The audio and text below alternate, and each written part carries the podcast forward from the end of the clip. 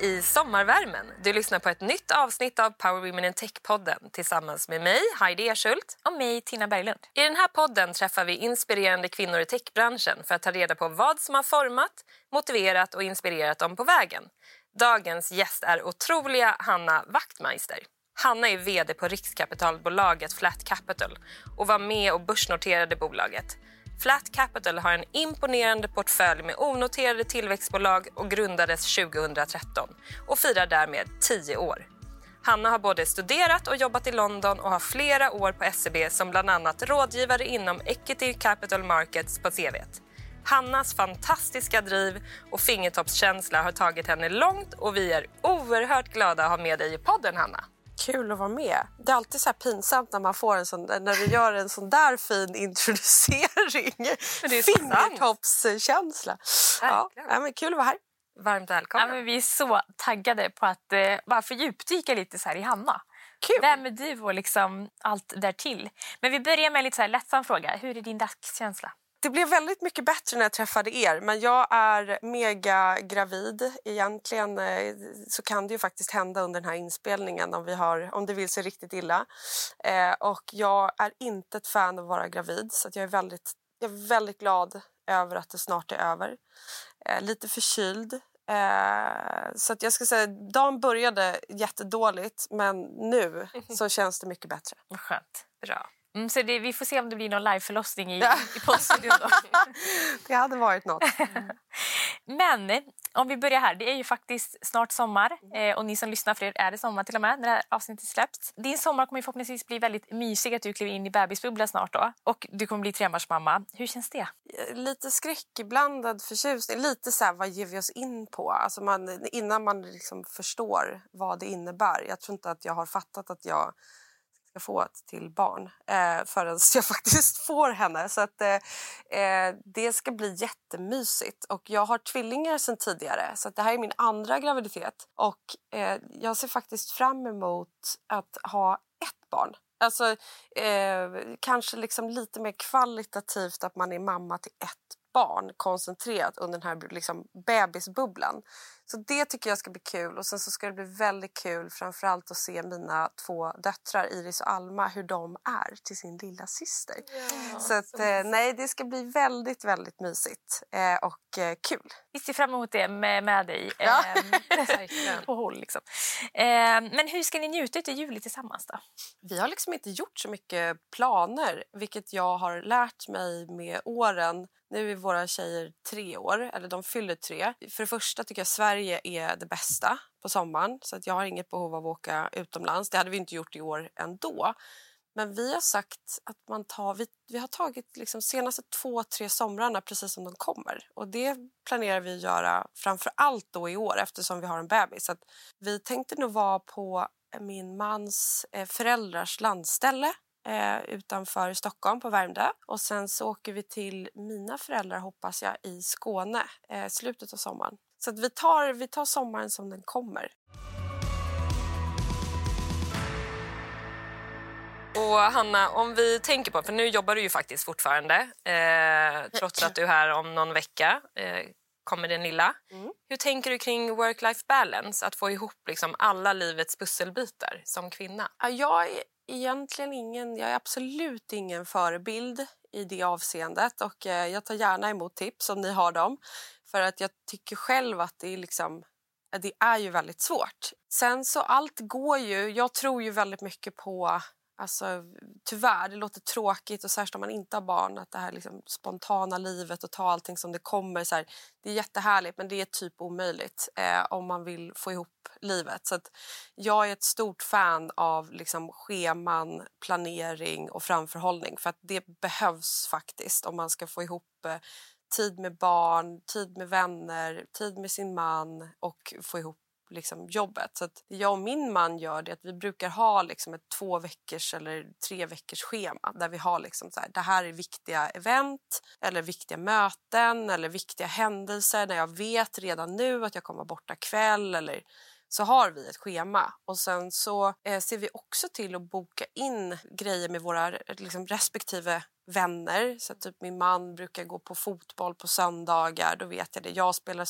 tennis med några tjejkompisar Alltså, så att vi, vi ser till att man liksom verkligen ger varandra tid både med jobb som liksom nummer ett och sen kompisar också. Mm. Men sen så har vi också insett att det är ganska lätt att man glömmer bort varandra. Så vi försöker också, lite tråkigt, men att faktiskt planera in tid, alltså dedikerad tid för varandra. Så ni har lite dejter någon gång ibland? Ja, vi har dejter. Nu har det varit dåligt faktiskt senaste veckorna men vi, vi, när, när allting rullar på som det ska så, så har vi faktiskt varit duktiga på att se till att det finns där. Och så, så när det kommer till jobb och barn, för det är den stora liksom, svårigheten tycker jag. Alltså att man har väldigt lätt att fastna framför jobbet. Men barn på något sätt gör, har gjort mig mycket mer strukturerad och effektiv alltså i min arbetstid. För att Jag vet liksom att jag vill ha min tid på morgonen med mina barn. Eller Det behövs, för de behöver gå på förskolan och jag, de behöver få i sig mat innan. och så här. Så att där får man en och en halv, två timmar på morgonen som är liksom dedikerad tid. Och Då, då sitter man inte och småjobbar, för att man kan inte göra det med barn. Och sen när jag är på jobbet, då är jag på jobbet. Alltså då, då är det bara att köra på. För att jag vet att jag vill liksom träffa mina barn innan de lägger sig. Så jag skulle säga att barn har nästan hjälpt mig att bli mer effektiv och inte det här att man sitter och halv, liksom, jobbar jättemånga timmar utan jag vet att jag är väldigt effektiv på jobbet. Och Sen brukar jag vara hemma och sen har vi väl någon slags regel att jag, jag, vill i alla fall vara med och lägga mina barn två dagar i veckan eller två till tre. Då är jag hemma och då är allting avstängt mellan då kanske halv sex, sex och halv åtta när de somnar. Och sen kanske jag sätter mig med jobbet någon timme eller två efter att de har somnat. Men jag skulle säga work-life balance är, det är svårt. Jag vet mm. inte om ni håller med. Jo, men, men, men jag det. håller med. Känner också med två eh, barn att det är mycket roddande. Mm. Så det är verkligen så här, jag har ju också en kalender och det som inte finns i kalendern existerar inte för mig. Eh, så det är verkligen så här, kortsiktsminnet mm. är på topp.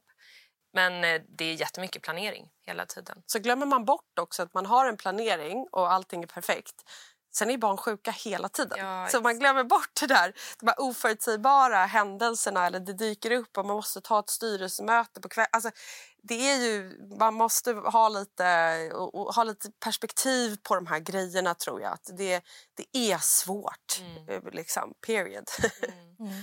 Och hur känner du Hanna, men både att vara men, en bra företagare mamma, partner, vän och dotter. Hur får man liksom till hela det? Alltså, det är man ju inte. Jag tror att det handlar om att eh, man får, vara, man får försöka vara lite schysst mot sig själv. För man är per definition alltid otillräcklig. Jag är ju det. Alltså, jag är otillräcklig mamma, jag är otillräcklig på jobbet. Jag, det är man ju.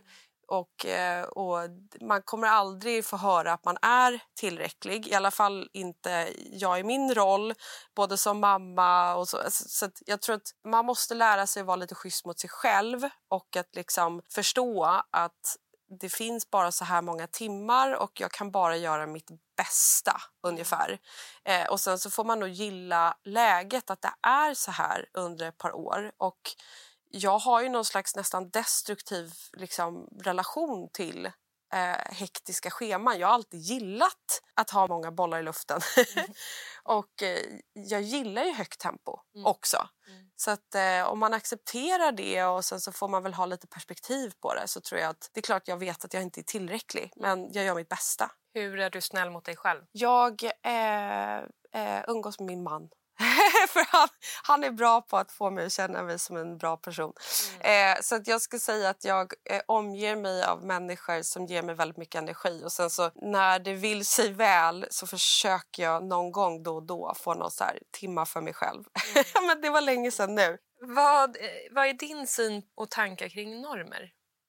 Jag tror att det är väldigt svårt att få ihop, alltså apropå typ work-life balance. Mm och nu är jag, med risk för att vara väldigt generaliserande, så, så tror jag att tjejer typiskt sett har tuffare att få ihop ett work-life balance. För att killar är bättre på, och nu igen, jag vet att jag är väldigt generaliserande, men killar är bättre på att bara liksom det här tunnelseendet, att vara ganska nöjda med sig själva eh, och att de har typ sitt jobb och kanske sin fru eller någonting utanför. Medan vi tjejer är väldigt duktiga på att ta på oss väldigt mycket annat och att ha väldigt, framförallt den här ansvarskänslan.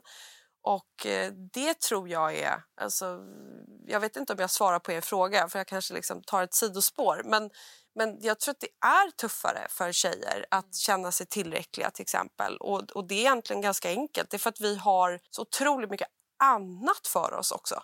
Alltså vi har väldigt mycket, vi är måna om att man vill vara hälsosam, man vill se bra ut, man vill ha ett bra jobb. Vi är typiskt sett mer perfektionister mm. så man vill verkligen vara noggrann med allt man gör. Det tar ofta längre tid.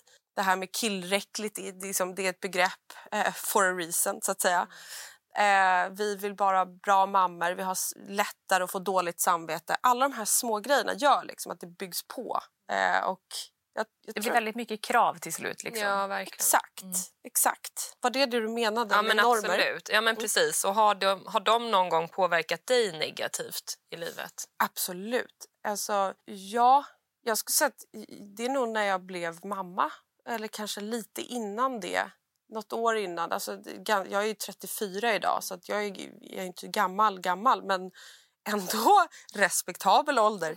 Eh, så jag skulle säga att det tog mig upp till kanske 30-årsåldern att liksom släppa det där. Så jag har absolut eh, varit en person som har haft extrema krav på mig själv och att vara, kanske varit lite dålig på när det kommer till egen självkänsla. Liksom. Jag har varit alldeles för duktig på eller dålig på att liksom lägga min självkänsla i händerna på min omgivning. Så att om andra tycker jag är bra, då tycker jag att jag är bra.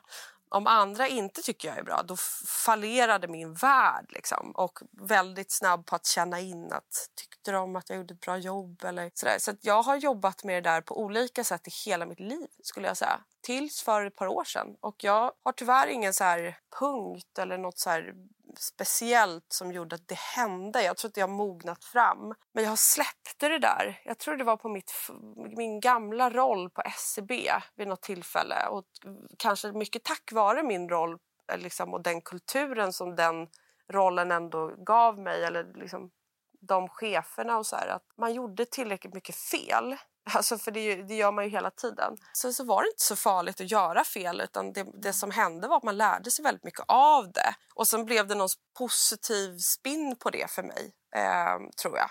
Mm. Som har lett till att jag kanske inte alls har samma typ av kravställning på mig själv idag. Så förutom det, hur har du mer jobbat med dig själv? För att jag tycker det är ganska svårt att bara så här, Alltså det är ju svårt att få bättre självförtroende och självkänsla om man Verkligen. tampas med det. Eh, har du några mer liksom, erfarenheter att dela med dig om hur du har jobbat? Jag har jobbat helt fel. Alltså mitt sätt för många, många år sedan det var liksom att hantera mitt kontrollbehov genom att jag skulle vara perfekt på alla sätt och vis och kontrollera vad jag åt eller inte åt. Och, eh, så, att, så att jag skulle säga att jag har fått genom åren så tror jag att jag insåg att jag fick hjälp, psykolog, alltså jag har träffat terapeuter, mm. psykologer. Jag var lite yngre. Men det som verkligen hjälpte mig, alltså på riktigt, det är egentligen min omgivning. Alltså när man insåg att det viktiga är, när man får lite perspektiv på livet tror jag. Man, alla har ju sina sorger och tillfällen i livet när man faktiskt ställs inför så här, livet är skört och vad betyder livet egentligen? Och de här liksom större frågeställningarna, de är vi ju alla med om vid förr eller senare. Och jag har väl varit med om det ett par tillfällen. Typ min mamma fick cancer vid tillfälle, min mormor som jag var väldigt nära när hon dog. Hemska händelser men som ändå har liksom på något sätt ställt livet på sin spets och man inser vad är det som spelar roll. Ja, och det är ju vänner, det är ju familj, det är att man fortsätter att lära sig saker och utvecklas. och Så, så att eh, för mig har det varit en kompott av olika grejer, tror jag, egentligen i svaret. Utan jag har nog inte så här exakt det här. Mm. kanske ligger mycket i bara att bli äldre också. För jag tycker också ja. att man har... Alltså, den person man var för tio år sedan, då var jag 22. Liksom. Mm. Men det är så här, ja, vem var den egentligen? Alltså, ja. Man är långt ifrån. Det händer mycket. Liksom. Ja, ja alla erfarenheter man också får med sig längs vägen. Ja, alltså verkligen åldern tror jag. Alltså det är jättekul att bli äldre.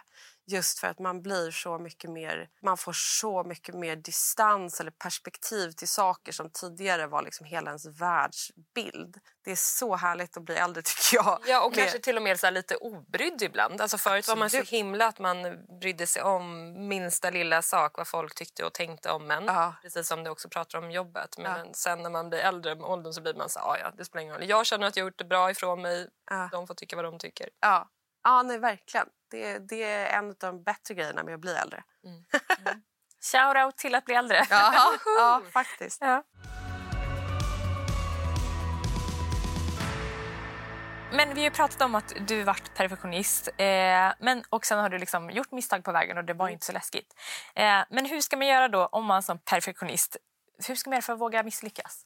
Alltså jag tror tyvärr inte det finns så mycket bra så här, tips annat än att våga göra det. Alltså, om du får en förfrågan, för perfektionister tackar ofta nej alltså till saker för att man är i grunden en, eh, vad säger man, eh, man tackar nej för att man inte tror att man är kapabel.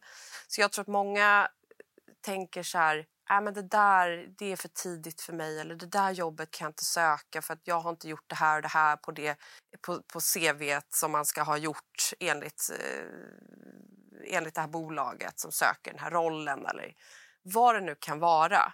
Jag tror att det man måste inse det är alltså faktiskt tuffa till sig lite och liksom göra det. Just do it.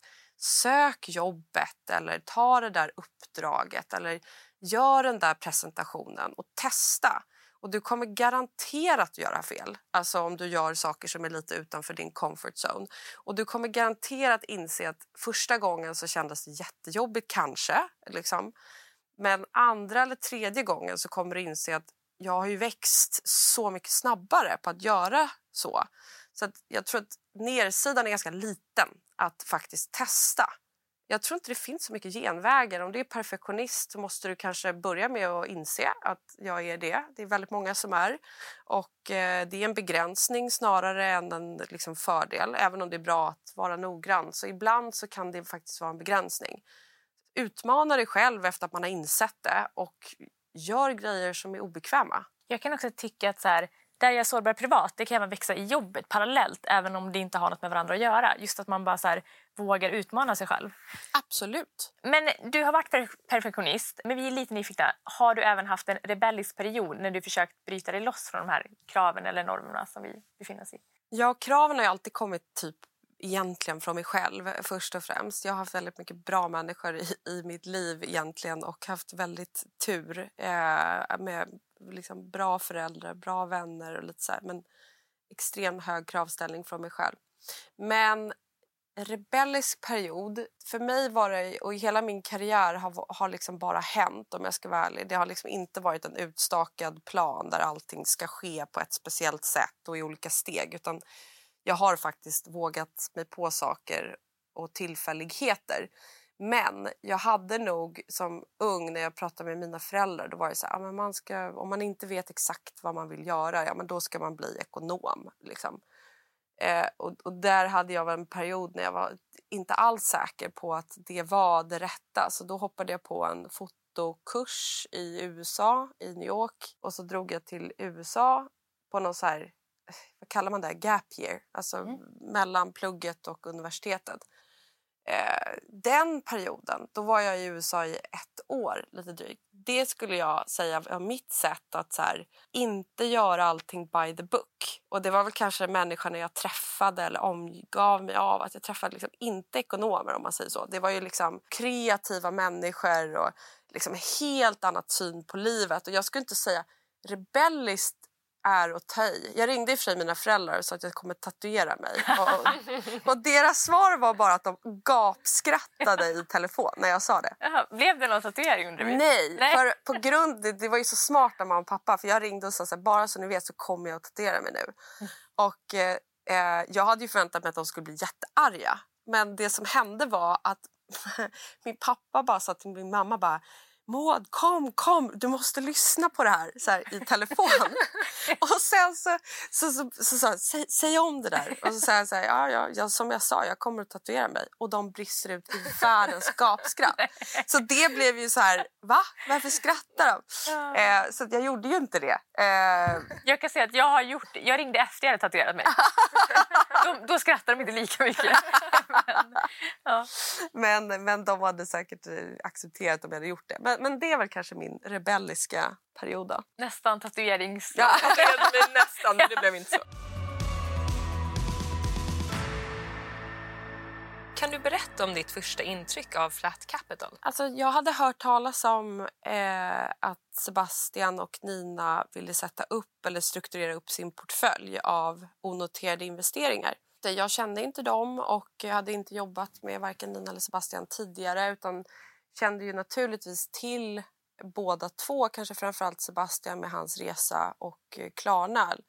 Så att det i sig var ju spännande så att säga. Och sen så hade jag hört talas om att de ville då strukturera upp portföljen som jag sa och att de övervägde att liksom göra en börsnotering som då var en idé eh, och kanske huvudspår, huvudspåret där och då. Och det tyckte jag lät både galet men också ganska lockande eller kul. Och sen så eh, kände jag till Amoride de som sitter i vår styrelse så det var på den vägen som jag egentligen fick höra talas om Flat. Och som tur hette Flat är ju ett galet namn var det första jag tänkte. Men det kom lite senare faktiskt. För Flat Capet tycker jag lät helt galet. Jättekonstigt namn.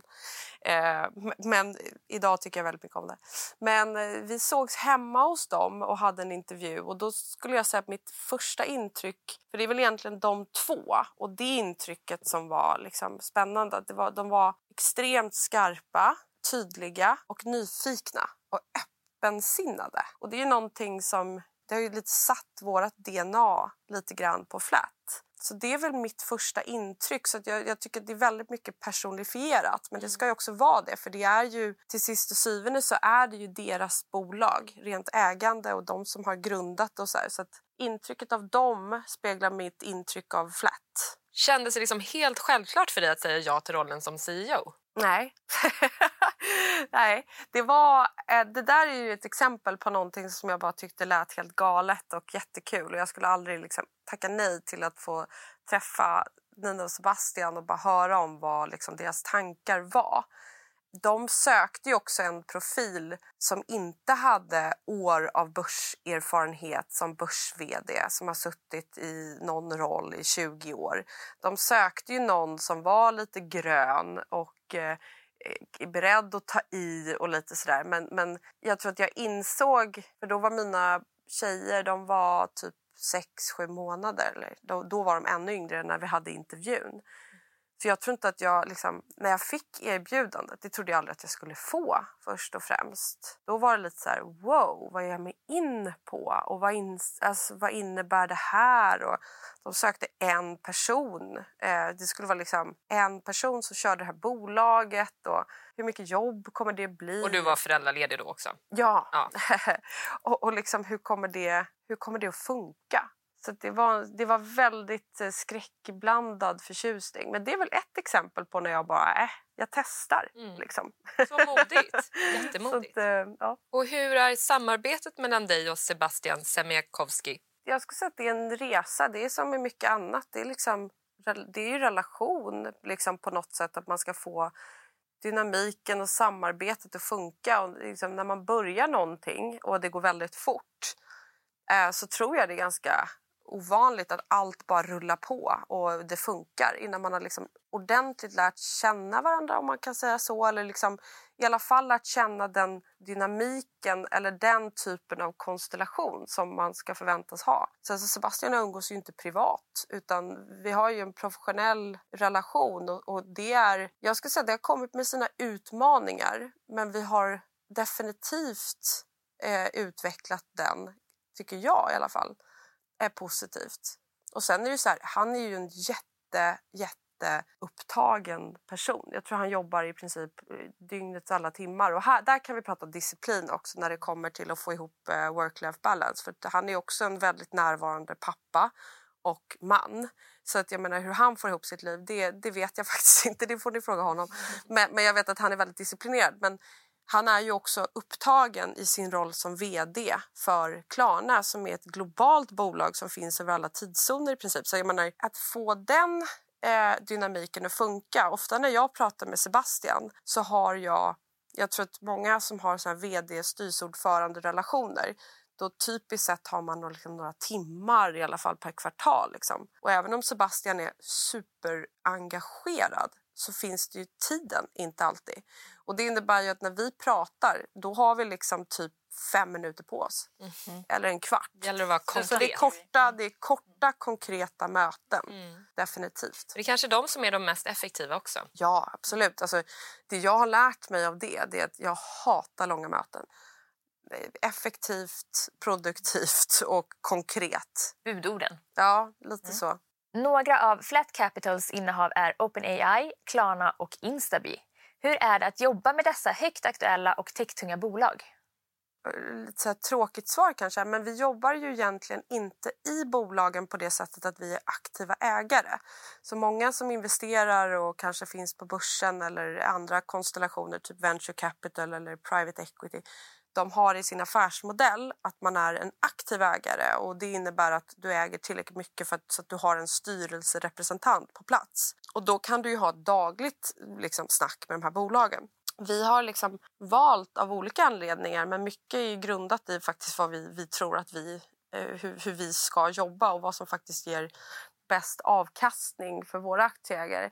Och därmed har vi valt att inte vara det. Så vi är passiva och sen så försöker vi ha goda relationer till bolagen. Så vi sitter inte i styrelser. Vi är ofta små aktieägare i stora bolag. Men silver lining, eller den, den stora utmaningen och det, det, som är viktigt är fortfarande att du har en relation mm. till bolagen så att man är aktuell. Det är ju fantastiskt att få känna att man är en pytteliten del av de här bolagen och att man får inspireras av de här entreprenörerna. För jag skulle säga att alla de tre bolagen drivs ju av extrema entreprenörer.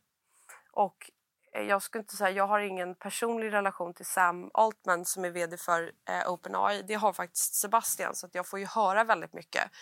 Men bara att få inspireras av hur deras ledarskap och hur, hur, särskilt i de här typen av tider och så här, det är fantastiskt. Men jag, jag, kan ju inte påstå att jag sitter och dagligen inifrån ser hur, hur det är. Utan det är mer en nervkittlande känsla att känna att man får lyssna på något samtal, man får någon uppdatering och sen så försöker vi hålla oss nära de bolagen. Så att, ja, det är inspirerande.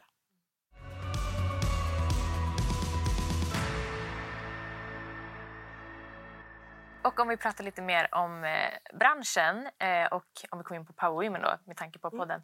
Eh, hur jobbar ni för att få in fler kvinnor i techbranschen? Väldigt lite och eh, dåligt ska jag säga.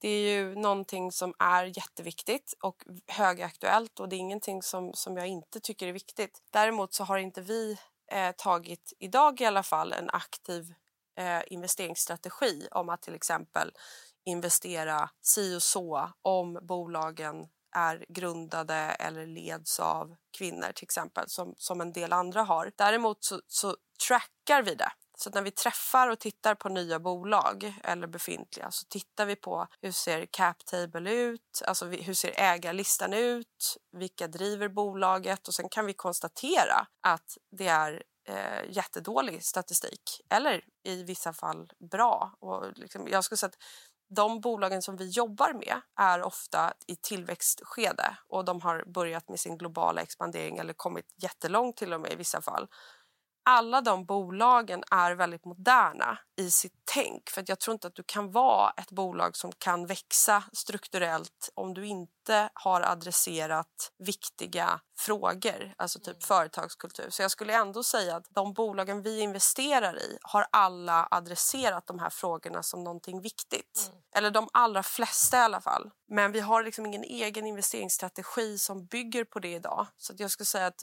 vi, vårt sätt att hantera det, det är naturligtvis att vi vet om att vi inte jobbar med det och att vi pratar om det och att vi följer bolagen. som vi investerar i för att se hur de jobbar med det. Och där känner jag att vi, vi har bolag som tar de här frågorna på stort allvar. Om man pratar lite mer om din personliga erfarenhet som ledande kvinna i techbranschen, hur är den?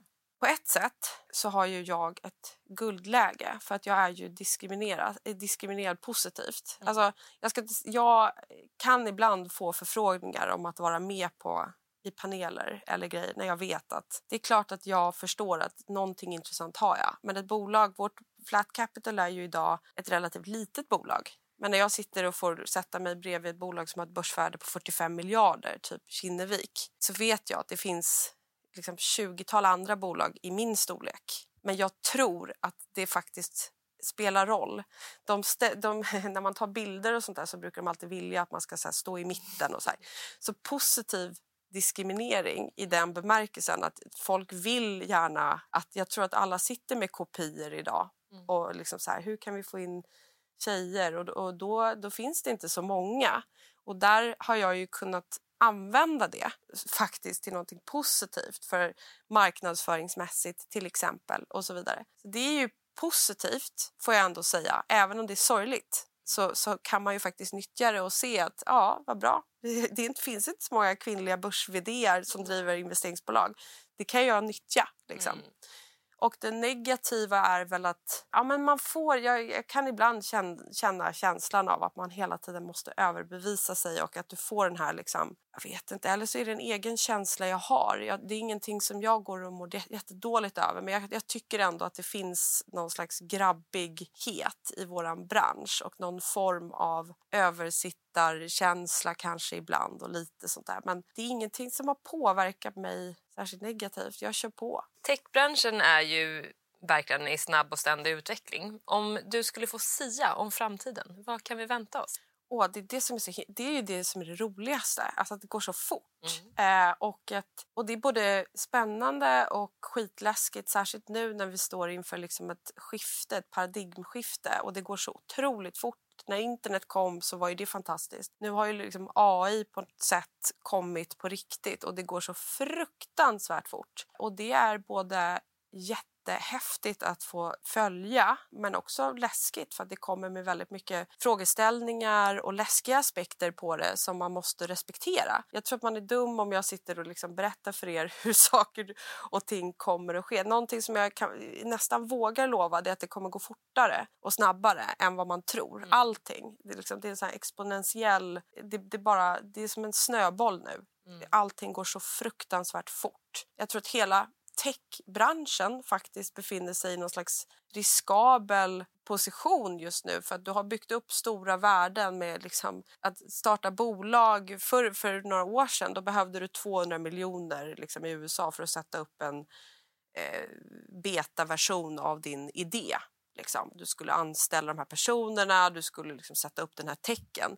Idag behövs ju inte 200 miljoner utan det behövs kanske en person eller Mm. två, tre personer till skillnad från tidigare 20. Så hela startup-världen och den här liksom tech-aspekten på det kommer ju att ifrågasättas. Eh, det innebär att värden kommer ifrågasättas. Så det är jättestora risker.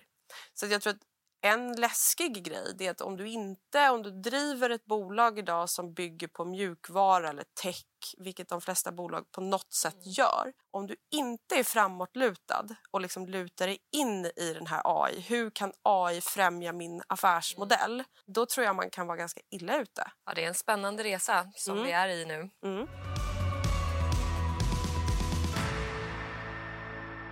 Och det är ju så himla tråkigt att vi närmar oss slutet på våra frågor här. Ja, det är jättefort uh, jag vet. Jag hade kunnat sitta här länge. ja, kanske få peppra några andra frågor. Uh, men innan vi avslutar så har vi något som kallas Fyra snabba. Ja. Som alla våra gäster får svara på. Så första frågan. Uh, vilken är den första appen du öppnar på morgonen? Whatsapp.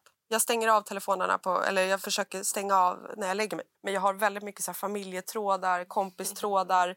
Det känns som att det, har, det, det, är nästan alltid aktivitet efter att jag har lagt mig. Det är också mysigt att vakna till meddelanden. Ja, Visst ja oh, jättekul.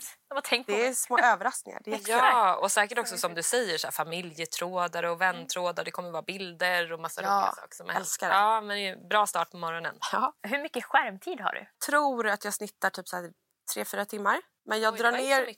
Nej, och då ska jag ändå säga att det som drar ner det då är mina eh, helger. Alltså jag försöker att inte vara på skärm, eh, på telefon i alla fall, ska jag säga, på helger så mycket. Så jag tror att mina helger drar ner snittet lite grann. Och sen är jag väldigt mycket dator när det kommer till min mail. Jag, försöker, jag är väldigt dålig på att skriva snabbt på mail. Så jag, jag, jag lever med min laptop. Eh, det är i och för sig också skärmtid. Jag tycker vi räknar telefon. Jag tittade bara på telefon. Eh, Det låter bra. Ja.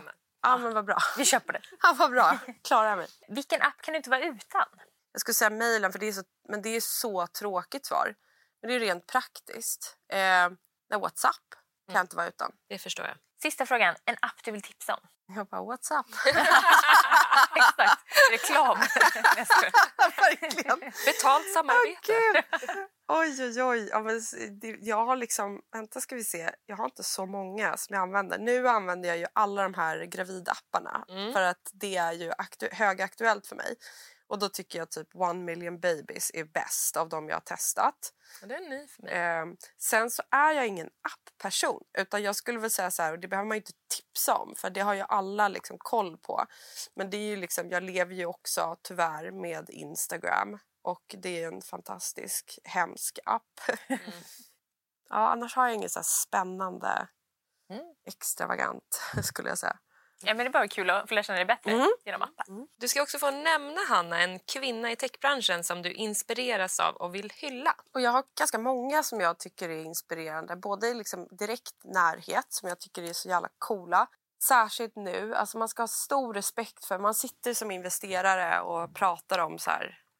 Man tittar på material och så pratar man om någon, något bolag som gör saker bra eller dåligt. Man är väldigt snabb på att så här, döma. Man ska fasen inte underestimera vilken, vilket arbete och vilket mod som ändå krävs för att våga, i de här tiderna framför allt, att sätta upp bolag. Våga göra sig av med anställda, om man, om man liksom, som tyvärr många har behövt göra senaste året. Göra om sin affärsmodell, testa, testa, testa. Så att extremt mycket så här, kallar det inte startupbolag, men allt ifrån startups upp till scale-up-bolag. Som så här, att det finns kvinnor som vågar. Jag vet inte om jag hade gjort det. Liksom, faktiskt. Och då, då har jag en nära vän som, som eh, driver eh, Pocket Pocketlaw eh, som heter Olga Bäckfris och hennes kollega eller eh, medgrundare Kira Unger. Jag tycker de är så coola. Och sen så i min bransch när det kommer till investerar liksom, branschen så har jag alltid inspirerat av eh, Kristina Stenbeck. Jag tycker hon är fantastisk och jag tror att hon har vågat göra förändringar. Hon är väldigt tuff. Hon tror på någonting och så driver hon det väldigt tydligt och skarpt. Eh, och hon har vågat göra om Kinnevik senaste åren på ett sätt som jag inspireras av och tror faktiskt på. Så jag skulle säga Kristina är väl lite av en idol. Eh, så.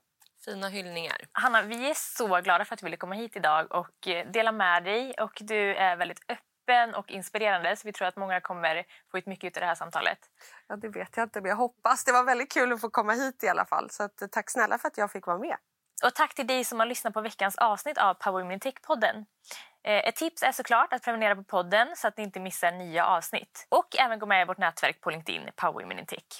Den här podden är producerad av fintechbolaget Nordnet. Vi heter Tina Berglund. Och Heidi Eschult. Ta hand om dig och kom ihåg att fortsätta drömma, våga och realisera. Vi hörs snart igen. Glad sommar! Glad sommar!